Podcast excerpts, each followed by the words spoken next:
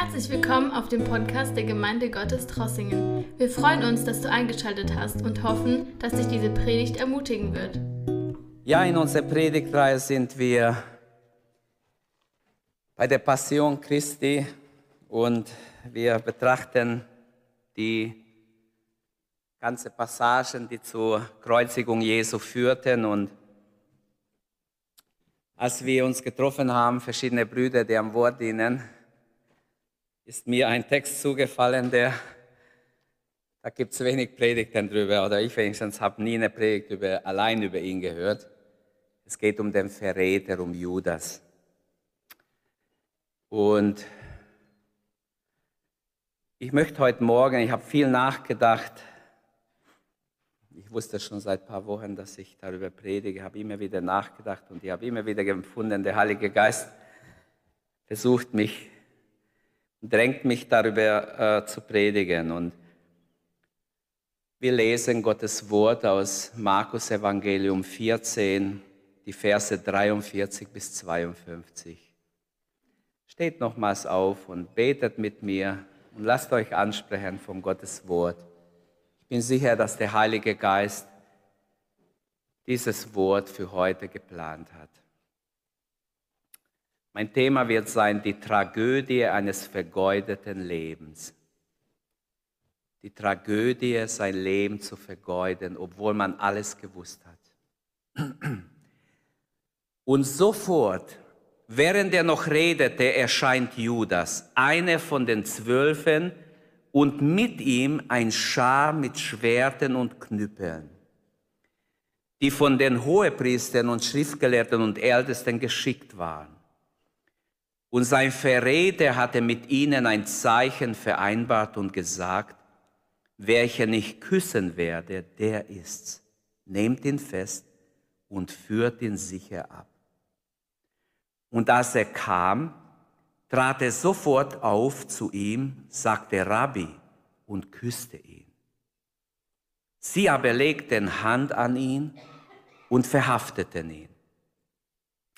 Einer aber von denen, die dabei standen, also einer seiner Jünger, zog das Schwert und schlug nach dem Knecht des Hohepriesters und hieb ihm das Ohr ab.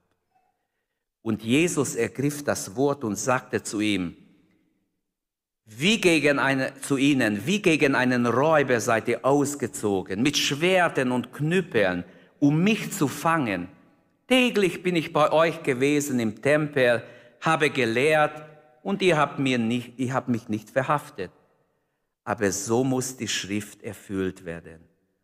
Und es verließen ihn alle und flohen.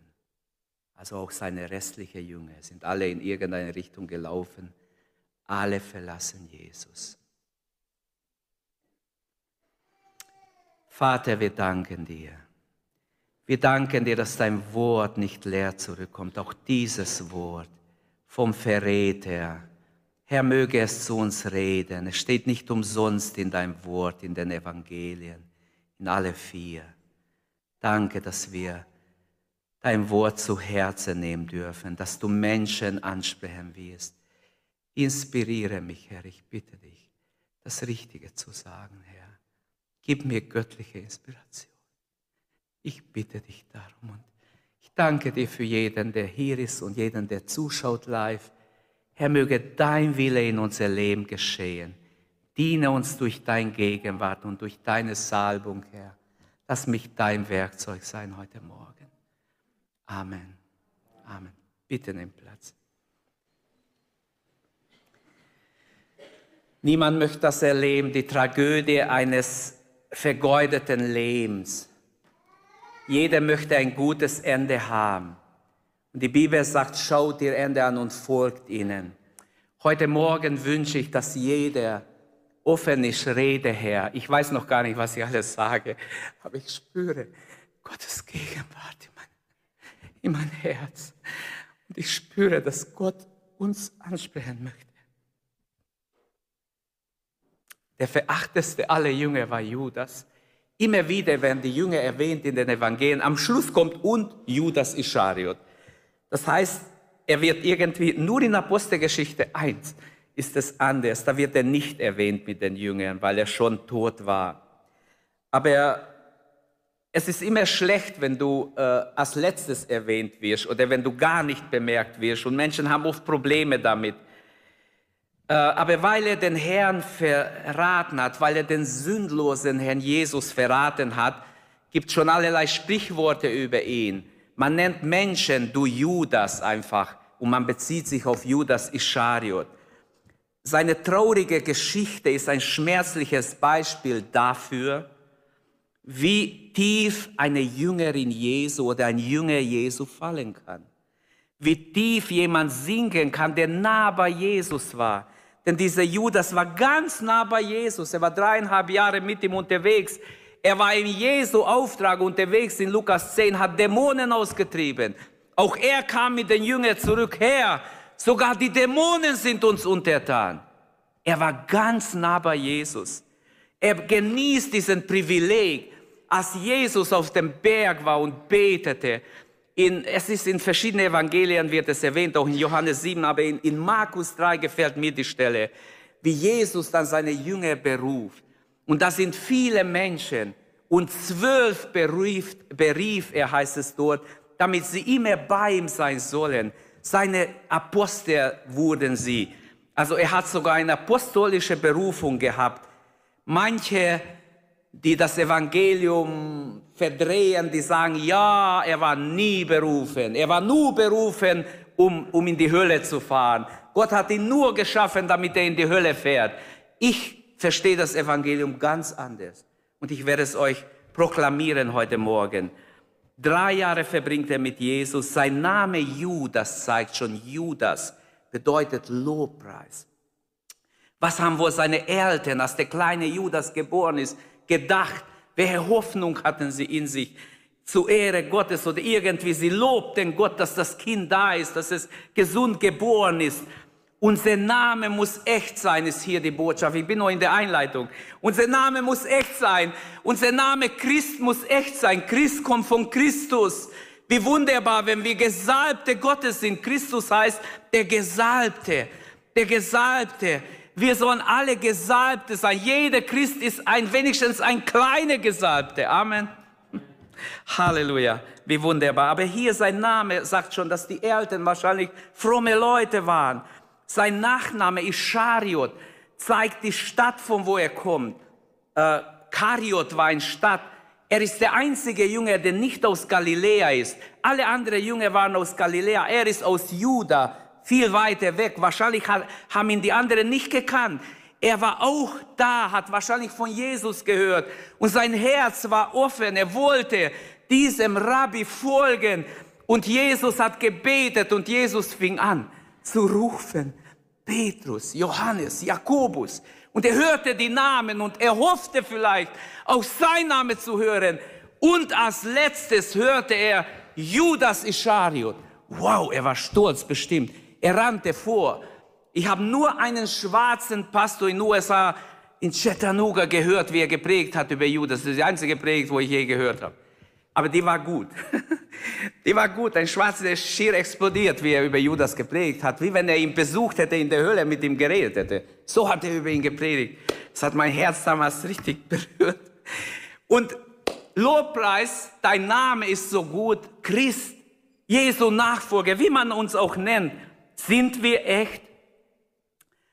Judas war aber ein Einzelgänger. Wir merken, er ist immer so ein bisschen am Rande. Er, ähm, er ist nicht so richtig, äh, also mit keinem Jünger finden wir ihn, dass er gut befreundet ist. Und Je, äh, Judas war einer der zwölf. Dreimal wird gesagt, mindestens dreimal, habe ich gelesen gestern, einer der zwölf. Er steht immer wieder einer der zwölf. Das heißt, er gehört dazu. Er reiste mit Jesus umher. Er hörte die wunderbaren Dinge, die Jesus sagte. Nie hat jemand so wunderbare Dinge gesagt wie Jesus. Und das darf er hören, dreieinhalb Jahre. Er sah die Wunder Jesu. 30 Wunder werden uns berichtet. Eins hier bei der Gefangennahme. Er sieht das letzte Wunder Jesu bei seiner Gefangennahme, wie er Markus das Ohr zurücktut und heilt, frische Wunde heilt eine ganz besondere, ein ganz besonderes Wunder. Nur Lukas als Arzt berichtet das. Markus lässt es raus. Er sagt, nur einer der Jünger hat sein Schwert geholt und wollte bestimmt den Kopf, aber er hat nur den Ohr erwischt und das Ohr flog weg. Und er hat sofort das Ohr genommen und geheilt. Und sie sahen das, auch Judas sah es. Und trotzdem bleibt er unberührt. Wie viel von Judas haben wir in uns? Ist die Frage. Ich lasse euch nicht so leicht gehen. Wie viel von Judas haben wir in uns? Wenn wir ihn heute interviewen könnten aus der Hölle, der doch mit Jesus war und das Evangelium kennt, was glaubt ihr, was er uns sagen würde? Ihr würdet alle solche Augen meinen, wenn er hier stehen würde und würdet hören, was er uns sagt. Und wenn man ihn interviewen könnte, ein Jünger Jesu fährt in den Abgrund, steht in Apostelgeschichte 1, ist nicht nur meine Meinung. Wenn er heute zu uns reden könnte, bin ich sicher, dass wir alle mit großen Augen ihm zuhören würden und unter anderem würde sagen, schaut mich nicht so an. Ihr habt mehr von mir, als ihr denkt. Mehr von dieser verräterische, leichtfertige und egoistische, wie ihr denkt. Wir alle haben genug Potenzial in uns, schlimme Sachen zu machen, Jesus zu verraten. Es ist Gnade, wenn wir es nicht tun. Es ist Gnade, wenn wir bewahrt werden. Wer steht, der sehe zu, dass er nicht fällt. Es ist so wichtig, dass wir nicht Judas nur verurteilen, sondern fragen, wie viel Judas habe ich denn in mir? Wie viel Leichtfertigkeit habe ich in mir? Warum hat Judas Jesus verraten? Weißt du es? Warum hat er ihn verraten? Ich möchte euch das erklären nachher, was ich glaube. Aber ich möchte jetzt die Predigt so aufbauen, drei Gedanken. Ich muss ein bisschen von meinem Text erst weggehen, um zu zeigen, mein erster Gedanke ist, der Verrat Jesu war geplant. Zweitens, der Verrat Jesu war prophetisch vorausgesagt. Aber es war nicht vorausgesagt, dass es Judas machen muss. Das ist reingelesen, das steht nicht in der Bibel, dass es Judas sein muss. Nur als es tat, hieß es, ja, er hat die Schrift erfüllt. Drittens, der begangene Verrat. Er hat es tatsächlich ausgeführt. Und das ist immer schlimm, wenn die Sünde ausgeführt wird. Erstens, der geplante Verrat. Das steht im Kapitel 14 schon im Vers 10 und 11. Und Judas Ischariot, einer von den Zwölfen, ging zu den Hohepriestern und besprach mit ihnen, wie er Jesus ausliefert. Der Würfel ist bei Judas gefallen. Die Theologen sagen, der Würfel ist dann gefallen, wo Jesus beim Abendmahl gesagt hat, eine unter euch ist ein Teufel. Und in Matthäus steht, was du tun wirst, tue bald. Und irgendwie, die Theologen sagen, Judas hat mitbekommen, Jesus spricht ständig von seinem Tod. Er sagt, ich werde sterben, ich werde gekreuzigt und ihr werdet mich alle verlassen. Es gibt auch ein paar Theologen, die, mit denen kann ich nicht einverstanden sein, die sagen, Judas hat aus Enttäuschung gehandelt. Er wollte, dass der Herr endlich aufsteht und seine Macht beweist. Er kannte Jesus, wer eine Allmacht er hat, und er wird die Römer heimschicken. Aber das glaube ich nicht. Ich glaube, was die Schrift sagt, weil in der Schrift ist ziemlich oft wird ein halber Vers oder so über ihn gesagt. Sein Herz war nicht beim Herrn. Und deshalb kann er den Herrn, war nicht völlig im Herrn verliebt. Also der geplante Verrat, der Würfel ist gefallen hier spätestens im Vers 10. Er geht zu den Hohepriestern und bespricht mit ihnen, was gebt ihr mir, wenn ich ihn verrate? Die haben schon monatelang versucht, ihn irgendwie festzunehmen, aber so, dass es nicht auffällt. Und es muss an einem Ort sein, wo das Volk es nicht merkt. Und Judas Ischariot hat also sehr genau alles geplant. In seinem Kopf war die Sünde erst. Auch bei uns ist es so, bei jedem von uns. Die Sünde fängt hier an, in den Gedanken. Es rumort, es fängt an, jag sie weg im Namen Jesu, widerstehe. Schau, dass dein, dein Gedanke voll von Gott sind, von seinem Wort. Lass nicht zu, dass der Teufel Raum gewinnt, ein Nest baut in, dein, in deine Gedanken. Warum ich das weiß, weil es gibt eine Passage vorher. Im Abschnitt vorher heißt es, dass äh, Jesus äh, eingeladen war im Hause des Aussätzigen, äh, wie hieß der, ähm, Simon der Aussätzige. Wenn wir in Johannes die Stelle anschauen, Simon der Aussätzige war wahrscheinlich ein Aussätziger, den Jesus geheilt hat. Und er war so froh, er hat sogar noch Lazarus aufer, auferweckt kurz vorher. Und dann haben sie gesagt, wir lade, ich lade Jesus zum Abendessen ein. Und Jesus mit seinen Jüngern kommt zum Simon, den Aussätzigen. Maria und Martha, die Schwestern von Lazarus, dienten am Tische, heißt es. Und dann steht, auch in Matthäus 26 steht es, äh, dass Maria, und das steht auch in Markus im Abschnitt vorher, dass Maria plötzlich beim Abendessen, wahrscheinlich als das Abendessen vorbei war und vielleicht gesungen haben, Jesus vielleicht noch ein Andacht gemacht hat, was alles war, steht nicht zwischen den Zeilen, lese ich. Plötzlich, Maria bricht ihr Parfümflasche, salbt die Füße Jesu, weint und dankt ihm für, die, für all das Gute, was sie erlebt hat, was sie in ihrer Familie erlebt hat und so weiter. Und dann plötzlich steht, Judas reagiert. Judas sagt, und das war ein raffinierter Trick, er tut so, wie wenn er ein Herz für die Arme hätte. Aber er, durch den Heiligen Geist schreibt Johannes später, paar Kapitel später, er hat das nicht gesagt, weil er die Armen geliebt hätte, sondern weil er die Kasse hatte und immer wieder was rausgenommen hat, also geklaut hat. Sie, er hat gesagt, ähm, wieso hat man dieses, diese, diese Parfümflasche nicht genommen und verkauft für 300 Denare? Das war, schätzt man, ein Jahreslohn damals, also sehr teuer. Und man hätte es den Armen geben können. Aber wir wissen, wenn wir die ganze Schrift nehmen und wir müssen beim Schrift bleiben, das wird uns auch in der Endzeit bewahren, liebe Brüder und Schwestern, alle, die predigen, wir müssen immer beim Schrift bleiben. Ich mag es nicht, wenn Leute Sondergedanken haben, die ich nirgends in der Bibel finde. Das geht nicht. Das geht nicht. Wir müssen immer von der Schrift her kommen. Was mir Autorität gibt, ist das Wort. Nicht, dass ich Pastor bin, das hilft mir überhaupt nicht. Das Wort gibt mir Kraft, gibt mir Autorität, wenn ich am Wort mich klammere. Und ich möchte mich auch in dieser Predigt an das Wort klammern. Später schreibt Johannes, wie ich sagte, er sagte das nicht, weil er die, sich um die Arme gekümmert hätte, sondern weil er ein Dieb war.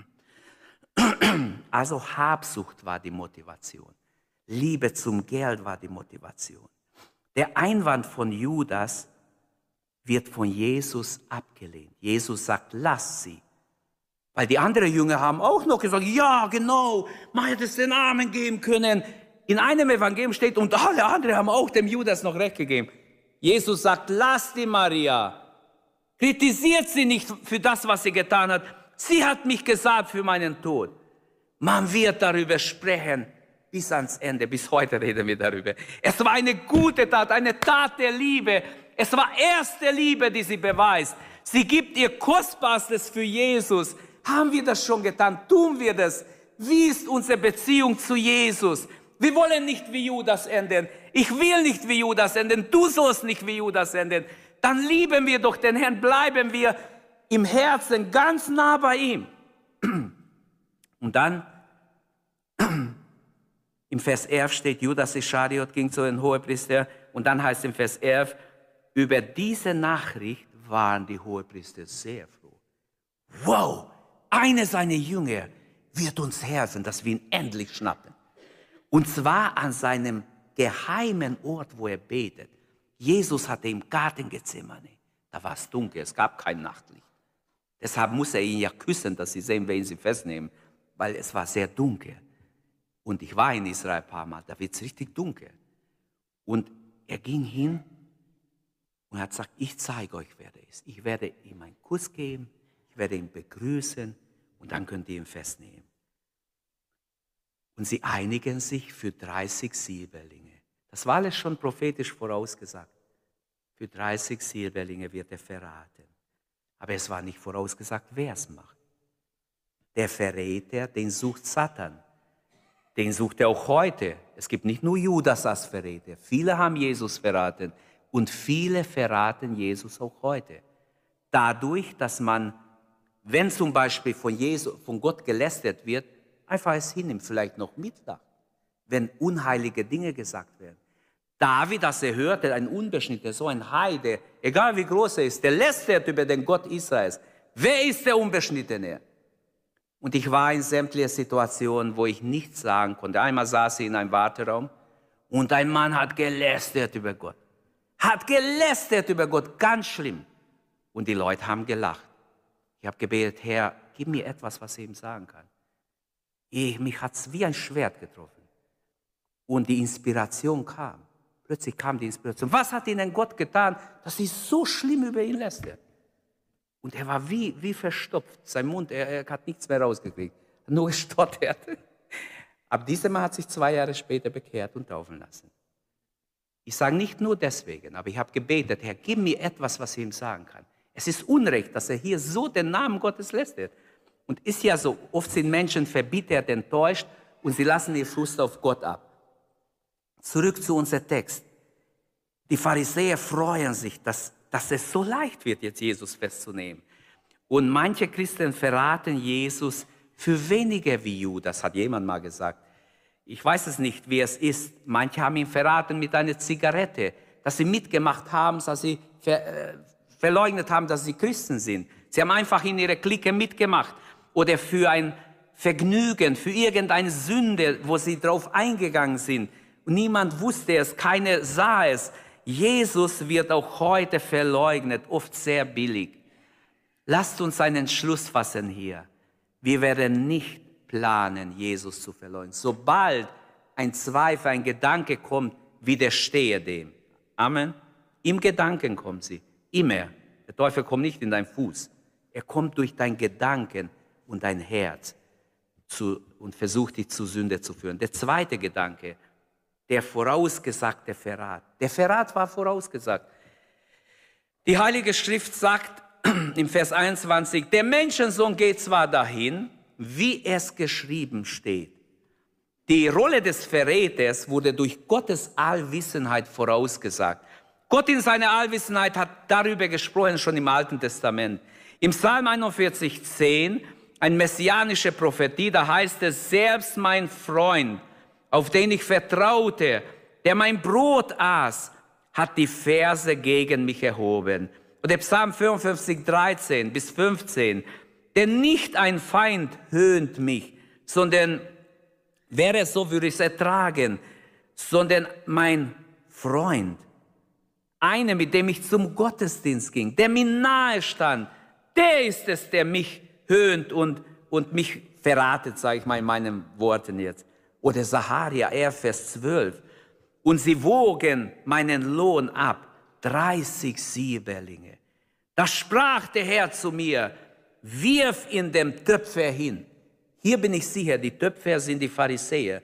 Er bringt die Tüte, wirft es in Tempel rein, wollte es ihnen zurückgeben. Nachdem er gemerkt hat, dass er Jesus verraten hat, schmeißt er die Tüte, ist aufgerissen, sein Geld ist, ist äh, rausgesprungen. Alle sind halt überall verteilt. Die 30 Silberlinge haben sie gewogen für Jesus, hat Saharia prophetisch vorausgesagt. Können wir Gott vertrauen? Ist es nicht schön? Ein Gedanke nur, wie wunderbar dieser prophetische Geist ist. Die Bibel ist voll mit, mit Prophetien. Der Heilige Geist, der schon am Anfang war, im ersten Versen der Bibel, ist bis ans Ende. Der Geist und die Braut sprechen, komm. Die letzte Verse. Er war am Anfang der Bibel, er ist die ganze Zeit dabei. Er war dabei, als die Schreiber schrieben. Wie wunderbar inspiriert der Saharias. Oder in Matthäus 27, 9 wird es auch gesagt, dass es, ähm, dass es schon vorausgesagt war, prophetisch. Die Schrift sagt sogar, dass Jesus schon bei der Erwählung des Judas, bei seiner Berufung, wusste, dass er der Verräter wird. Wieso beruft er ihn dann? Wieso vertraut er ihm dann? Wieso lässt er zu, dass die Kasse bei ihm ist die ganze Zeit? Wieso vertraut Jesus dem Judas? Ich sage euch, Jesus liebte Judas. Er hat ihn immer wieder, ich habe äh, nicht die Zeit heute, aber ich habe gestern so ein bisschen ausgearbeitet, siebenmal versucht Jesus Judas zu gewinnen. Sieben Schriftstellen habe ich gefunden, wo Jesus versucht, Judas aufzuwecken, ihn irgendwie aus dieser äh, Zange des Teufels zu holen. Aber er schafft es nicht. Judas bleibt in seiner Verhärtung. Judas war für sein Handeln selbst verantwortlich. Wir können sagen, die Schrift sagt es voraus und trotzdem wurde Judas auf keinen Fall zu seiner Tat gezwungen. Nein, das ist falsche Auslegung. Das ist, was viele heute behaupten, Judas wurde geschaffen für die Hölle. Das ist nicht biblisch. Gott, Gott sagt, die Hölle wurde nicht für die Menschen, sondern für den Teufel und seine Engel, die gefallen sind, geschaffen. Gar nicht für die Menschen. Aber weil die Menschen auf ihn hören, ist doch die Hölle auch der Ort, wo die Verlorenen hinkommen. Und es handelt, er handelt freiwillig, der, der Judas, ohne Druck von außen. Niemand zwingt ihn, das zu tun. Er war auch nicht so arm, dass er, dass er diese 30 Silberlinge unbedingt braucht. Jesus sagt, dass er die Schuld seiner Tat ewig tragen wird. Äh, sein Habgier, sein Ehrgeiz, sein böse Begierden, das waren die Kräfte, die ihn getrieben haben, Jesus zu verraten. Judas Verrat geschah aus freiem Willen. Er war von Jesus erwählt und zum Jünger berufen. Als der Ruf ihn erreichte, war Judas bereit, wie die anderen, alles zu verlassen, Jesus zu folgen. Sie haben alles aufgegeben, auch Judas hat alles aufgegeben. Also wir sehen, dass er bewusst in die Nachfolge Jesu trat. Judas blieb auch dann bei Jesus, als viele gegangen sind, die 120 und die 70 und sind alle gegangen, nur noch zwölf blieb. Aber er blieb da. Als Jesus sagte, wollt ihr auch gehen? Er ist da geblieben. Das heißt, bei Judas war nicht so, dass er nur ein Mitläufer war von Anfang an. Ich glaube, dass er es ehrlich gemeint hat. Aber ich kann mir vorstellen, dass Judas, wenn wir ihn jetzt fragen könnten, dass er uns erzählen würde, was passiert ist. Zum Beispiel, ich, ich habe das nicht gelesen, aber ich sage das jetzt. Wenn wir heute auf Judas hören könnten und er würde uns erklären, wie kam es dazu, dass du der Verräter wurdest, weil das interessiert ja die meisten. Ich glaube, dass Judas sagen würde, mir hat gestunken, dass Jakobus und Johannes die Größeren sein wollten. Ich wollte jemand sein. Ich habe Jesus gewählt. Ich habe gedacht, er wird die Römer heimschicken. Und ich habe einen guten Posten bei ihm. Also er hat für sich Profit schlagen wollen von Jesus. Das ist ganz klar von dem, was ich in der Bibel finde. Und Judas hat mehr oder weniger auf diese egoistische Schiene gesetzt. Er war mit Jesus, er wusste alles, er hat ein, teilweise auch mitgemacht. Er hatte eine Berufung, wie ich schon am Anfang gesagt habe. Er war berufen. Aber Jesus sagt, weh dem Menschen, durch den des Menschen so verraten wird. Es wäre besser, wenn er nie geboren wäre. Puh, das ist ganz schlimm. Muss ich dann Angst haben, dass ich auch Jesus oder wie Judas werde, Jesus verrate? Muss ich Angst haben, dass ich auch ihn eines Tages verrate? Hat Gott Judas gegen sein Willen benutzt, ihn zu verleugnen? Nein, nein, auf keinen Fall. Das wäre nicht Bibel, wenn wir das behaupten. Der durch Jesus berufene Jünger Judas war nicht von Herzen bei Jesus. Sonst hätte er nie seinen Herrn verleugnet und sich mit den Feinden Jesu zusammengetan. Wie viel Heuchelei gehört dazu, dass jemand zu den Feinden geht? So was im Kommunismus. Viele saßen in der Gemeinde, eine ganze Reihe Leute, saßen in der Gemeinde, nahmen sogar Abendmahl, aber gingen nach dem Gottesdienst zu die Geheimdienste und haben die, die Geschwister verraten. Und viele haben dadurch Nachteile und Strafen bekommen und, und. Wie viel Heuchelei gehört dazu, wenn ich zu den Feinden Jesu gehe und hinterum den Herrn verrate? Es ist schon schrecklich. Aufgrund seiner Her Hartherzigkeit kooperiert er mit den Feinden Jesus. Er hat kein Erfolg menschlich, fleischlich bei Jesus. Er sieht, Jesus sagt, verleugnet euch, verleugnet dich selbst. Immer nur dieses Kreuz auf sich nehmen. Das hat ihm irgendwo gestunken mit der Zeit. Er wollte etwas werden, jemand werden. Und die, äh, für diese verwerfliche Tat des Verrats ist Judas vor Gott selber verantwortlich, nicht Gott, weil es vorausgesagt. Auch wenn er berufen war, ist er trotzdem verantwortlich. Die Berufung durch Jesus rettet Judas nicht vor Gottes Gericht rettet Judas nicht davor, dass er wachen muss, über seine Gedanken, über sein Leben wachen muss. Es ist deutlich, dass Judas Herz nicht an Christus hängt. Er folgte Jesus aus egoistischen Ambitionen, Gewinnsucht, was auch immer, aus Habgier. Er kannte Jesu Macht und will sie nützen für sich selbst. Ihm war nur wichtig, was er von Jesus rausholt, nicht, dass er Jesus liebt und Jesus anbetet.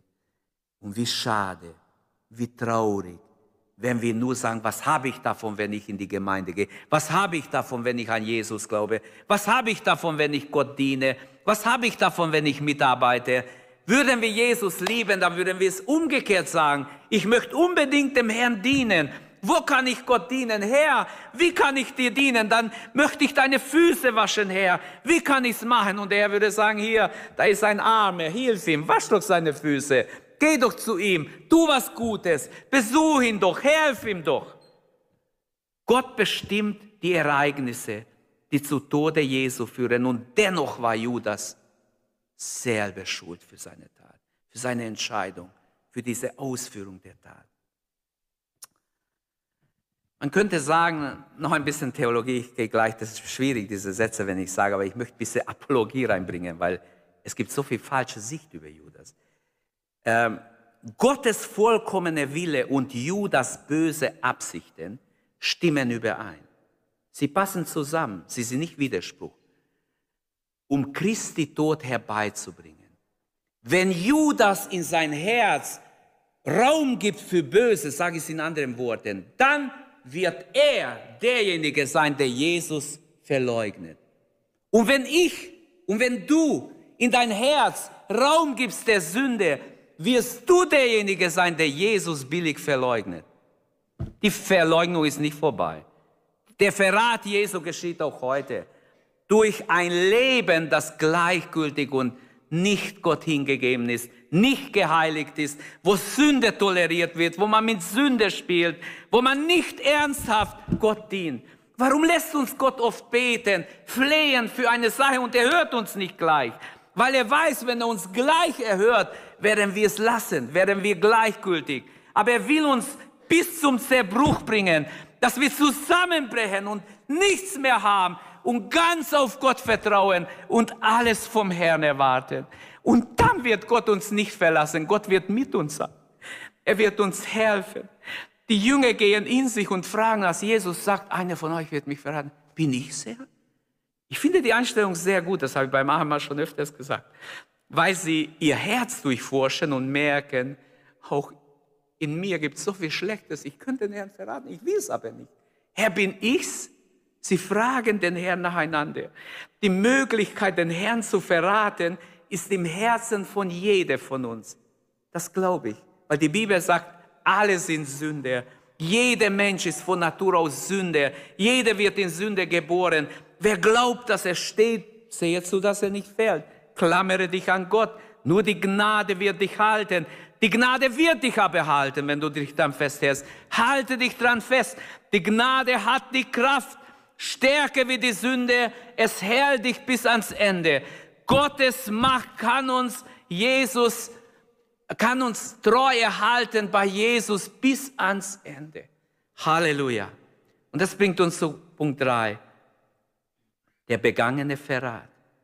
Vers 43. Während er noch redete, kamen sofort die ganze Leute, die Soldaten mit, mit Stangen und mit Ketten kamen sie daher, Jesus gefangen zu nehmen.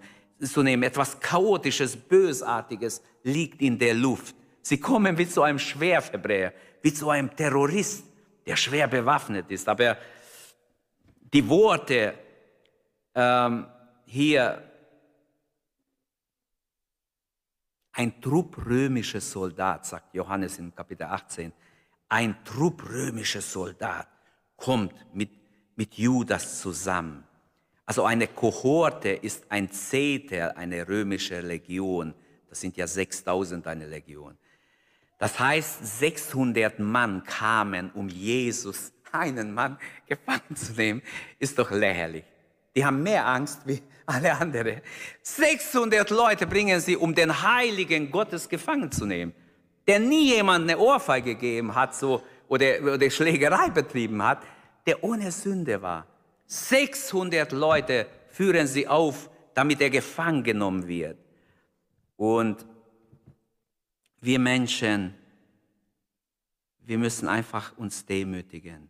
Ich habe vorher gesagt, wir sind fähig, alle Jesus zu verleugnen. Ich habe einmal gelesen bei Julian Green ähm, über, die, über, über sein Vermächtnis auf eine Grabplatte, hat er geschrieben, während ich Mutterseelen, wäre ich Mutterseelen allein auf dieser Welt gewesen, Gott hätte seinen einzigen Sohn herabgesandt, damit er mich erlöse, hat er auf seinen Grabstein schreiben lassen. Ist doch schön. Wäre ich der Einzige im Universum gewesen, hätte Gott seinen Sohn für mich gegeben. So sehr hat mich Gott geliebt. Und doch in dieser Geschichte sehen wir, einer geht an der Spitze der 600 Mann und zeigt ihnen, wen sie gefangen nehmen. Er küsst Jesus. Ähm, er wusste, es wird dunkel sein, also er macht es so, dass es möglich ist. Und was Johannes hier bemerkt bei dieser Stelle, finde ich so schön. Judas stand bei ihnen. Er, Johannes beschreibt, die Feinde kommen, Jesus gefangen zu nehmen. Also er, er sagt, diese, ein Trupp römischer Soldat. Und bei ihnen stand Jesus. Wo stehst du heute Morgen? Wo stehe ich? Wo stehen wir? Wo stehst du? Nirgends? Dann bist du auf der Seite des Feindes. Wer für uns ist, ist nicht gegen uns, hat Jesus gesagt. Wir müssen für Jesus sein. Du musst für Jesus sein, auch wenn du jung bist, auch wenn du noch Teenager bist. Sei für Jesus. Jesus verdient es, weil er für dich gestorben ist, weil er dich liebt. Er verdient es, dass wir bei ihm stehen und nicht irgendwo, nicht bei den Feinden, auch nicht bei den Leute, die sich um nichts kümmern, die auf Jesus pfeifen, bei denen will ich nicht stehen. Ich möchte bei Jesus stehen. Selbst wenn es schwer wird, selbst wenn es Verfolgung geben soll, selbst wenn wir um seines Namens getötet werden, stelle dich auf Jesus Seite. Erwarte Großes von Gott. Stelle dich bewusst auf die Seite Gottes. Halleluja. Es ist so wichtig. Stelle dich auf die Seite Gottes. Bekenne dich zu Jesus. Lass nicht einfach, schwimm nicht mit der Masse. Komm raus aus der Masse. Stelle dich gegen alles, was gegen Gott ist. David stellte sich gegen diese Lästerung Goliaths. Wo stellst du dich hin? Spiel nicht mit der Sünde. Stelle dich gegen die Sünde. Verratest du Jesus oder liebst du ihn? Oder kannst du ihn noch nicht lieben? Gib dein Leben ihm heute Morgen. Eines Tages wirst du sehen, wie wichtig ist, dass du auf die Seite Jesu gestanden bist. Wenn du es nicht tust, bist du verloren. Erfahrungen mit Gott kann ich nicht planen. Die sind gegeben. Die kommen, wenn ich mich auf die Seite Gottes stelle. Viele wollen, ihr wollt Erfahrungen mit Gott. Viele von euch, weiß ich sicher, und das ist ja ein guter Wunsch, Erfahrungen mit Jesus zu machen, mit dem Herrn. Stelle dich auf die Seite Gottes und du wirst Erfahrungen mit Gott machen. Die kommen, wenn ich mich bewusst auf die Seite Gottes stelle und nicht, mich nicht schäme für den Herrn. Im Nahen Osten war der Kuss ein Zeichen der Freundschaft. Mit einem Kuss verrät er den Herrn. In einem der Evangelien, ich glaube Matthäus sagt es, Freund, sagt Jesus zu ihm. Mit einem Kuss, mit einem Kuss verrätst du mich? Der andere Evangelist sagt, Freund, wieso bist du hier? Wieso stehst du bei denen? Jesus nennt Judas Freund. Das ist sicher, dass er an dem Abend ihn Freund genannt hat. Jetzt wieder, viele Bibelausleger sagen, das ist noch eine Einladung, du kannst die Seite wechseln. Ich weiß es nicht. Petrus wird wiederhergestellt, er hat den Herrn auch verleugnet. Judas geht verloren. Er ging ja zu den Hohepriestern, die haben ihn nicht geholfen, denen war egal, was mit ihm passiert. Hau ab mit dein Geld, geh. Die haben ihm nicht geholfen, seelsorgerlich. Die haben ihm nicht seine Not, er spürte, er hat versagt, er hat den Herrn verleugnet.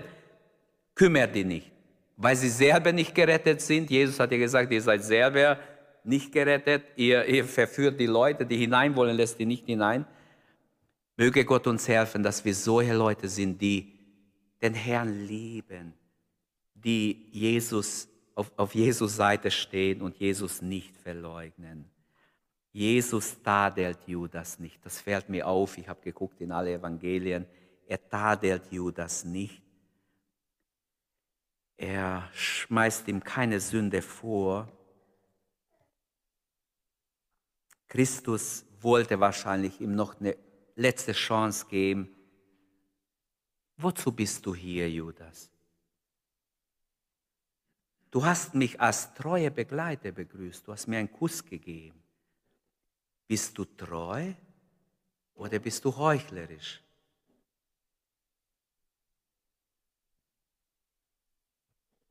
Merkt ihr etwas? Man kann in die Gemeinde kommen, man kann zu Gott kommen, man kann hier in der Gemeinde sitzen, in jedem Gottesdienst und doch nicht treu sein. Judas, einer der zwölf, ich komme zurück zu dieser Aussage, er, es wird immer wieder gesagt, er ist einer der zwölf. Der Kuss ist sonst ein Zeichen des, der Freundschaft, der Zuneigung, der Liebe. Und hier spricht man vom Judaskuss, vom Verrat. Jemand, der dich ausspioniert und hinterherum zum Chef geht und dich schlecht macht. Oft sind auch Lügen noch dabei. Man sagt noch fünf Sachen dazu, was gar nicht weiß und der Chef glaubt und dann äh, passieren Dinge oder man denkt wenigstens äh, schlecht über die Person. Und so gibt es diesen Ausdruck bis heute, der Judaskuss oder du Judas, du Verräter. Die Küsse des Hassers sind trügerisch. Wenn jemand Jesus nicht liebt, können die Küsse sehr trügerisch sein. Und die anderen Jünger sind da, die sind alle schockiert, wenn wir die vier Evangelien lesen, die waren total überrascht. Petrus zieht sein Schwert, er hat ja versprochen, er wird kämpfen und haut zu. Und menschlich, es war alles im Fleisch, weil Jesus ihn nicht gelehrt hat, mit dem Schwert zu kämpfen. Lukas, der Arzt, bemerkt, dass Jesus diesen Schaden wieder gut macht, dem Markus halt und dann lässt er sich abführen. Aber Jesus sagt zu Petrus, was du, ich könnte doch mehr wie zwölf Legionen Engeln bitten, die würden mir sofort helfen. Der Vater hat die Engel bereitgestellt, ich verzichte drauf. Das ist eure Stunde, die Stunde der Dunkelheit, sagt er zu diesen Soldaten. Hier bin ich. Aber lasst meine Jünger gehen, die sind um ihr Leben gerannt. Lasst meine Jünger gehen. Und damit ihr wisst, dass es ernst ist, fallen sie alle zu Boden. Johannes 18. Die Soldaten haben erstmal in Unmacht erlebt, fallen zu Boden, stehen wieder auf und müssen ihren Auftrag ausführen, sonst werden sie auch noch geköpft. Bist du es oder bist du es nicht? Ich habe gesagt, ich bin's. Wenn ihr mich sucht, hier bin ich. In der Dunkelheit war wahrscheinlich so dunkel, wenigstens das habe ich irgendwo in einem Kommentar gelesen, so dunkel, dass sie ganz durcheinander sind und unsicher sind, wenn sie hier gefangen nehmen. Auf jeden Fall, Jesus lässt sich gefangen nehmen und lässt sich abführen. Jesus fällt, in anderen Worten könnte man sagen, er fällt in die Hände der Menschen. Ich möchte nie in die Hände der Menschen fallen. Ich möchte in Gottes Hand fallen, egal um was es geht, egal wenn es um Probleme gehen würde in einer Gemeinde, irgendwo oder auch in der Gesellschaft. Ich möchte immer in Gottes Hand fallen, weil Gott uns immer besser behandelt wie Menschen. David hat auch gesagt, ich möchte in die Hände Gottes fallen. Jesus fällt hier in die Hände der Menschen. Es wird zugelassen durch göttlichen Ratschluss. Er ist verraten, verhaftet und verlassen von seinen Jüngern. Vers 50 sagt, alle verließen ihn und flohen. Jesus ist jetzt in die Hände der Menschen. Was passiert? Auch hier erfüllt sich die Schrift. Denn Zacharias hat nicht nur über die 30 Siebelinge, über den Verrat geweissagt, sondern äh, wurde aufgefordert vom Herrn. Zacharia Weissage, Schwert, mach dich auf gegen meinen Hirten, der am nahesten zu mir steht. Niemand stand so nah zum Vater wie Jesus. Keine, kein Apostel, kein Hirte, kein Lehrer, kein Jünger, kein alttestamentliche Person. Jesus stand am nächsten beim Vater. Schlage den Hirten und die Herde wird sich zerstreuen, heißt es im zweiten Teil. Das Schwert Gottes trifft erstmal Jesus, den guten Hirten. Auf Golgatha schlage den Hirten und die Herde wird sich zerstreuen. Und genau das passiert. bei der Gefangennahme. Sie rennen um ihr Leben, die Armen, die wissen nicht, was passiert. Sie können es nicht einstufen, auch wenn sie schon einiges gewusst haben. Wir sehen es bei der Auferstehung, sie sind ganz durcheinander. Ich möchte sie nicht verurteilen. Ich weiß nicht, wie ich handeln würde oder du. Wenn so eine Menge Leute, 600 Soldaten, vielleicht sind hinter noch 10.000. Siehst ja gar nicht das Ende. Die kommen alle bewaffnet und, und nehmen einen gefangen. Wahrscheinlich wollten sie alle gefangen nehmen, weiß ich nicht. Aber Jesus in Johannes 18 heißt, er hat seinen Jüngern einen Dienst getan, noch im letzten Augenblick. Wenn ihr mich sucht, lasst diese gehen. Fallen die um. Finde ich so schön. Er beweist seine Macht den Feinden. Ihr habt Grenzen. Passt auf. Ihr habt Grenzen. Ihr könnt nicht machen, was ihr wollt. Mich dürft ihr nehmen. Das ist der Plan Gottes. Aber diese lasst gehen. Die müssen noch evangelisieren. Die müssen die ganze Welt gewinnen. Die müssen sogar in Trossingen noch jemand erreichen. Menschen durch sie werden auch bis ans Ende noch das Evangelium verkündigen. Halleluja. Ich komme zum Schluss. Ich weiß, ich habe vieles nicht gesagt, manches gesagt, was ich nicht gedacht habe, aber ich möchte einfach zum Schluss noch, bevor wir ins Gebet gehen, einfach sagen, es ist möglich, Jesus nahe zu sein und trotzdem Jesus zu verleugnen. Wie kannst du sicher sein, dass du Jesus nicht verleugnest? Lebe gehorsam seinem Wort, seinem, seinem Reden gegenüber. Nimm die Sünde ernst. Toleriere keine Sünde in dein Leben, was dir bewusst ist. Lehne es ab, bitte Gott um Hilfe. Es wird klappen, weil Gott ist immer sofort hilft er dir, wenn du von Sünde frei wirst.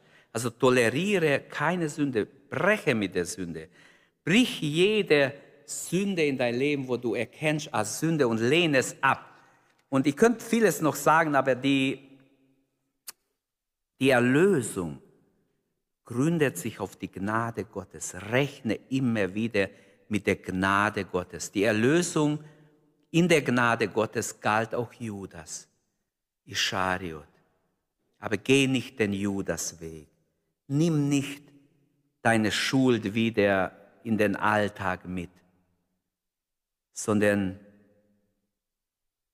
verstehe heute Morgen, wenn du die Schuld mit dir schleppst, wirst du unter die Rede kommen. Du hast keine Chance.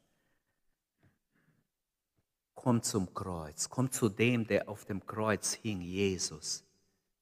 In diese Passionszeit, diese Zeit vor Karfreitag, vor Ostern, soll dir helfen, dass du zu Jesus kommst, der für dich am Kreuz hing, freiwillig.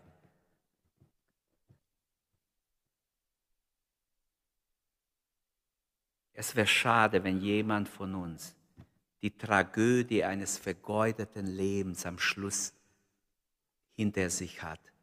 Wenn jemand verloren geht und sieht, ich habe umsonst gelebt, mein Leben war null wert. Und das ist es, wenn wir der Sünde Raum geben, wenn wir nicht ernst mit Jesus machen, wenn wir uns nicht bewusst auf die Seite Gottes stellen. Ähm, ich wünschte, ich könnte sagen, mit Judas ging alles gut aus. So wie in den Filmen oft steht, ein guter Happy End. Hier war ein böses Ende. Er ist leider, er hat, hat Selbstmord gemacht. Er ist, hat sich erhängt ist runtergestürzt, seine Eingeweide ist rausgeflossen, es war schrecklich. Was hat ihm das Geld genützt? Was hat ihm alles andere genützt? Er sah Jesus nur als Mittel zum Zweck an. Die Gemeinde Jesu ist nicht Mittel zum Zweck. Die Gemeinde Jesu müssen wir mit einem Krankenhaus vergleichen, mit einer Rettungsarche, wo man kommen kann und wo du heil wirst, wo du gerettet wirst, wo du bis ans Ende betreut wirst geistlich und das Ziel erreichst mit Gott. Wir haben manches von Judas in uns, glauben wir das. Wir haben alle manches von ihm in uns. Jeder hat ein gewisser Egoismus in sich. Aber Gott will uns frei machen von diesen Dingen. Der Tod Jesu war kein Unfall. Ich wehre mich dagegen. Jedes Mal, wenn ich darüber präge. Der Tod Jesu war kein Unfall, war im Willen Gottes, war absolut notwendig für die Rettung der Menschheit.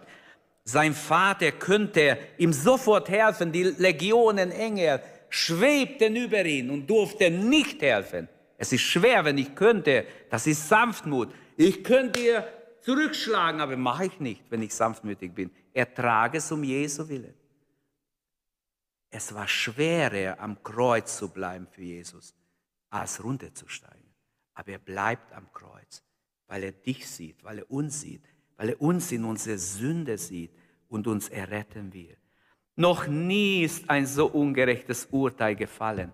Er muss hin und her, wie so ein äh, Räuber wird er hin und her gebracht zu sechs Stellen, wo er beurteilt werden soll, der Urteil über ihn gefällt werden soll. Drei weltliche sprechen ihm frei, drei geistliche sagen, er muss sterben. Die Heuchler, die gibt es heute noch. Viel Heuchelei und Ungerechtigkeit in unserer Welt. Aber bei Jesus ist die Gerechtigkeit. Er ist unsere Gerechtigkeit. Noch nie war so ein vollkommener Sieg wie auf Golgatha. Judas geht verloren. Jesus geht seinen Weg weiter und ist bereit, auf Golgatha zu sterben. Das werden wir in den nächsten Predigten betrachten. Gott sei Dank, dass Jesus sich nicht ablenken lässt von seinem Ziel. Er ist gekommen, um für uns zu sterben und zu retten. Wie wird dein Ende sein? Die Bibel sagt ganz klar, es ist, unser Anfang ist auch wichtig, aber unser Ende wird noch wichtiger sein. Stehen wir auf und geben Gott eine Antwort. Ich bin sicher, dass der Heilige Geist jedem hilft, jedem beistehen möchte, jedem helfen möchte, äh, jedem Gnade geben möchte, jedem in diesem Kampf gegen die Sünde, gegen die Leichtfertigkeit helfen möchte. Die Sänger werden kommen, ein Lied singen und ich möchte Raum geben, wer beten möchte, wer Anliegen hat, zu dem Gott geredet hat, wer sein Leben Jesus geben will. Wir wollen ja 1. Mai einen Taufgottesdienst machen. Ich, ich sage nicht, lass dich taufen. Lass dich nicht taufen, wenn du nicht bekehrt bist.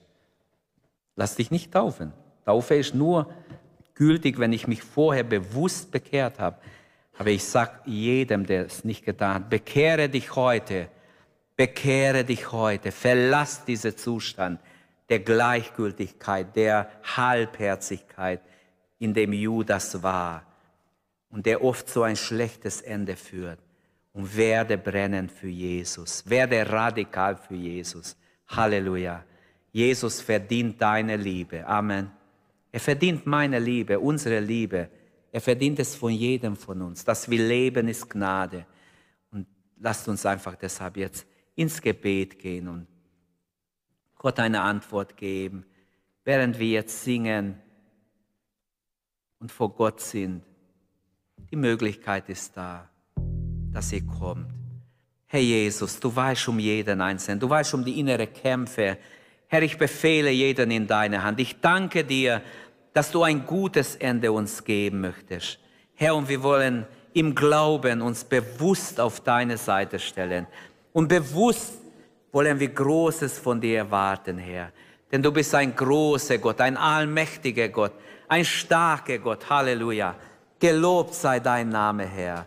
Gepriesen sei dein Name, Vater. In Jesu Namen danken wir und beten dich an. Halleluja. Danke, Herr, dass du Menschen rufst, dass du nicht wirst, dass ein Mensch verloren geht, sondern du wirst, dass wir gerettet sind und dass wir dir dienen. Nütze Jesus nicht, sondern liebe Jesus. Gib dein Herz ihm. Diene ihm. Sag, hier bin ich Herr ich will dir dienen. Wer möchte sein Leben Jesus geben? Wer möchte ein gutes Ende haben? Wer möchte seine Sünde loswerden? Wer möchte heute ganze sein mit Gott meinen? Der darf zum Gebet kommen. Ich bitte die Älteste, kommt einfach vor. Und wer kommen will, darf kommen. Wir beten einfach für jeden, der kommt. Gottes Wille geschehe. Niemand von uns so so enden wie Judas. Amen.